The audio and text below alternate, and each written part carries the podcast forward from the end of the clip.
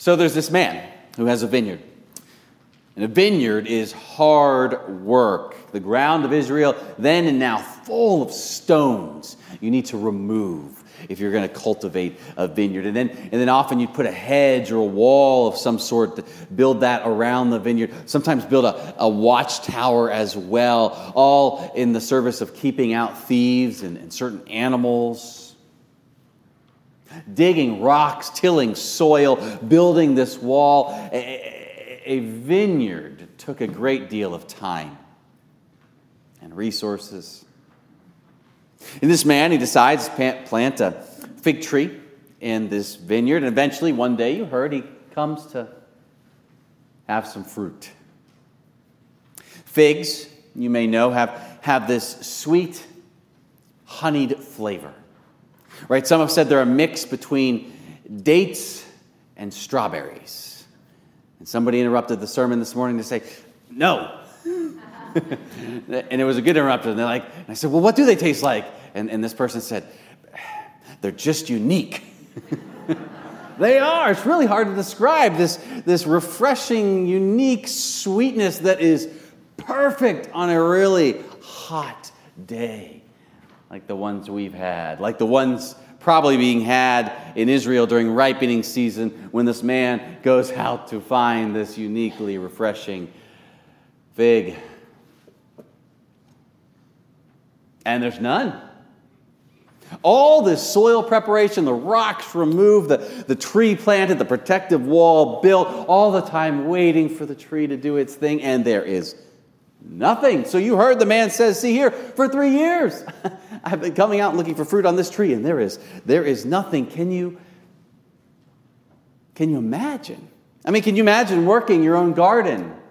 or, or a special project or maybe an assignment at work and going three years on it and truly nothing has grown, changed, progressed. Or imagine a relationship that's been carefully, lovingly protected, nourished, cultivated. Maybe like, like the one we have uh, with our children or, or a spouse, a loved one, a friend, a coworker. And then we, hit a hard spot. And three years uh, of counseling, three years of hard conversations, three years of following all the expert tips, and nothing. Not really. You imagine a church. Or, or, a, or a nation, or any entity of people who have been thoughtfully cultivated, protected, nourished, and then what if I mean, what if there was no fruit? No new sweetness, refreshment, life. Have, have you ever known a time when you've poured so much into the vineyard? But then you're coming back month after month, maybe year after year, looking for fruit and cut it down. Cut the tree down is what the vineyard owner says. Why should it be wasting soil at this point? Eugene Peterson observes if it is results we are after, chopping down the tree is just the thing. Clear the ground and make it ready for a fresh start. And we love beginnings, he goes on to say. Birthing a baby, christening a ship, the first day on a new job, starting a war. We love new beginnings, right? We love the obvious fact of, of the evidence, the results. Where there was a tree, now clearly there is no more tree. Finally, something has happened. Even if it means kind of starting over, it, the results are visible. Isn't something of, of, of that ache for, for visible, real change so powerful among us today? I mean, every election cycle at some level entails this belief if we could sort of chop down this person and raise up this person, well, overnight, then we, some measure of visible change overnight. We use our words, sometimes our actions, to hatchet through people or, or, or things that we see are wronging us, are in the way. Uh, We can move quite quickly to boycott this or, or shun that or, or, or, purchase this, all various ways to contribute uh, somehow, very visibly, very immediately, with our financial choices towards change. Some kind of visible, actual doing something change. It's not that actions don't matter, they matter quite a bit, as Jesus' entire ministry makes clear. It's, it's just with this story, the longer we show up to vineyards that have been lovingly protected, nourished, and tended, and, and, and, and somehow they're, they're not producing sweet fruit, the more every fiber of our being starts to just say, cut it down, chop it, end it, uh, make it clear at least something visible has happened. I mean, where would you say that frustrated desire to just chop the whole thing down and start over most wells up within today?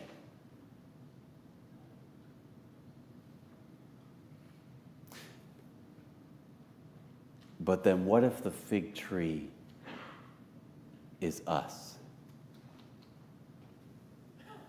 The people of God lovingly planted, tended, cultivated in God's vineyard. Who again is Jesus' audience for this parable? What if, what if there are persistently stubborn areas within us? Guarded areas that, that don't want to open up, re- refusing the path of, of, of, forgiveness, or refusing a new humility, or refusing to, to, to look at what it really might mean to love our neighbors as ourselves. I mean, what if in some facet or other facets, we're the fig tree? And what do we hope then is the decision? Well, the man working the field, he has an idea not to have this, this fruitless fig tree chopped down. Maybe, maybe it's a fast growth technology he has up his sleeve.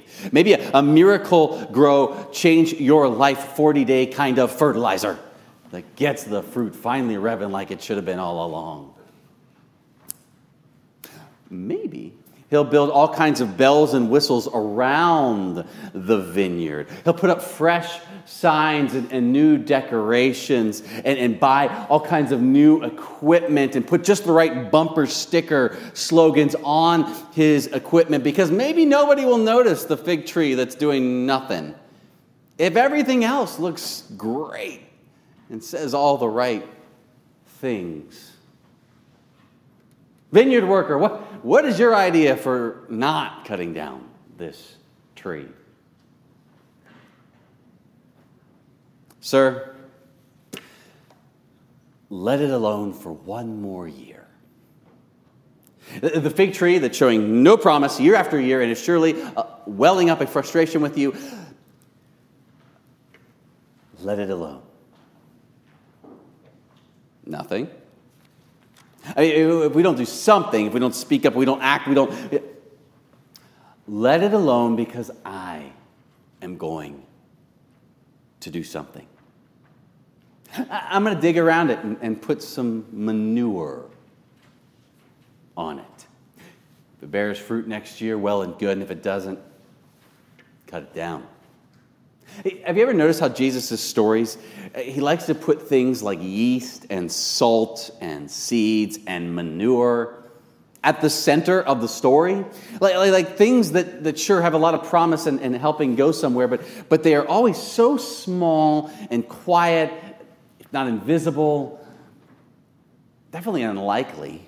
I mean, manure, it's refuse, right? It, it, it's garbage. It smells terrible. We work hard to avert our eyes and our nose from manure. Yeah, I, I, I want to use the garbage. I, the stuff people try to move out of the way from the stuff that smells terrible. I'd really like to kind of pour that in on the root system this year. Which is to say, instead of chopping down the, the stubbornly fruitless tree, what if the tree's roots sunk into the stuff that smells terrible, looks terrible. But then, as many of you also know, manure is teeming with enzymes and microorganisms that are vital to life. You know, how often it is tempting to look away from our failures, our shames, our grief, the tragedy, the deep injustice from those who do not see the world in the same way as us. How tempting it is to look away from the manure of it all. How often we would like to just surround our days with as much sunshine and smiles as possible, but what, what if we let our hearts slow down and look upon some of the manure of life? Our life, around our life, not to bring us down, actually, quite the opposite.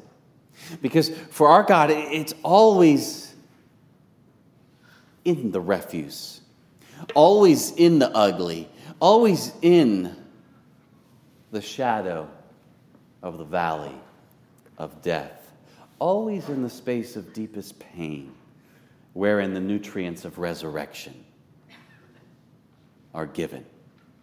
It's always among the foolishness of life and the foolish people of the world. It's always in the foolishness, in the refuse. Where resurrection happens. And so, what if it's not really a season? To chop him down, to chop her down, to chop them down, to, to chop us down?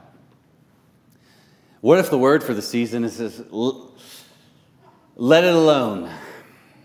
I'm going to dig around and work on them by way of the manure.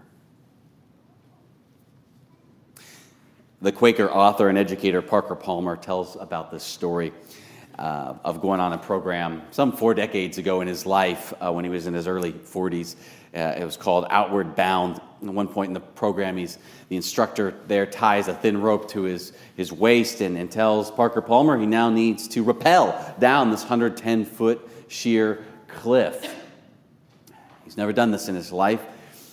Starts out pretty terrifying and awkwardly and all the rest, but the instructor keeps guiding him, him through, and uh, he's sort of making his way halfway down. The instructor says, Parker, I, I think you'd better stop and see what's just below your feet. It's a deep hole in the face of the wall.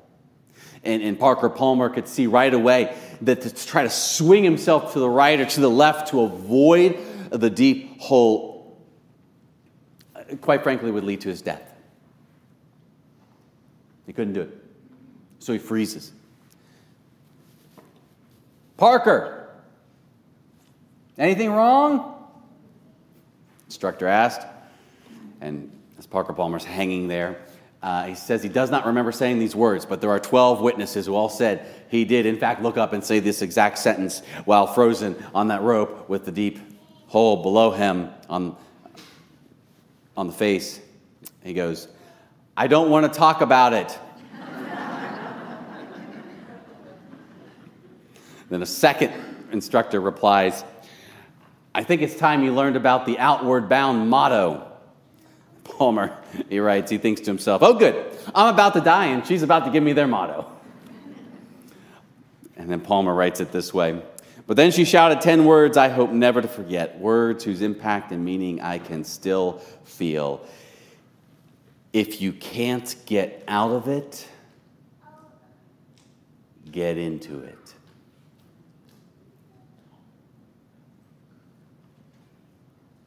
If there is a darkness, or a pain, or a brokenness, or an uncertainty that sits within us, or around us, or below us,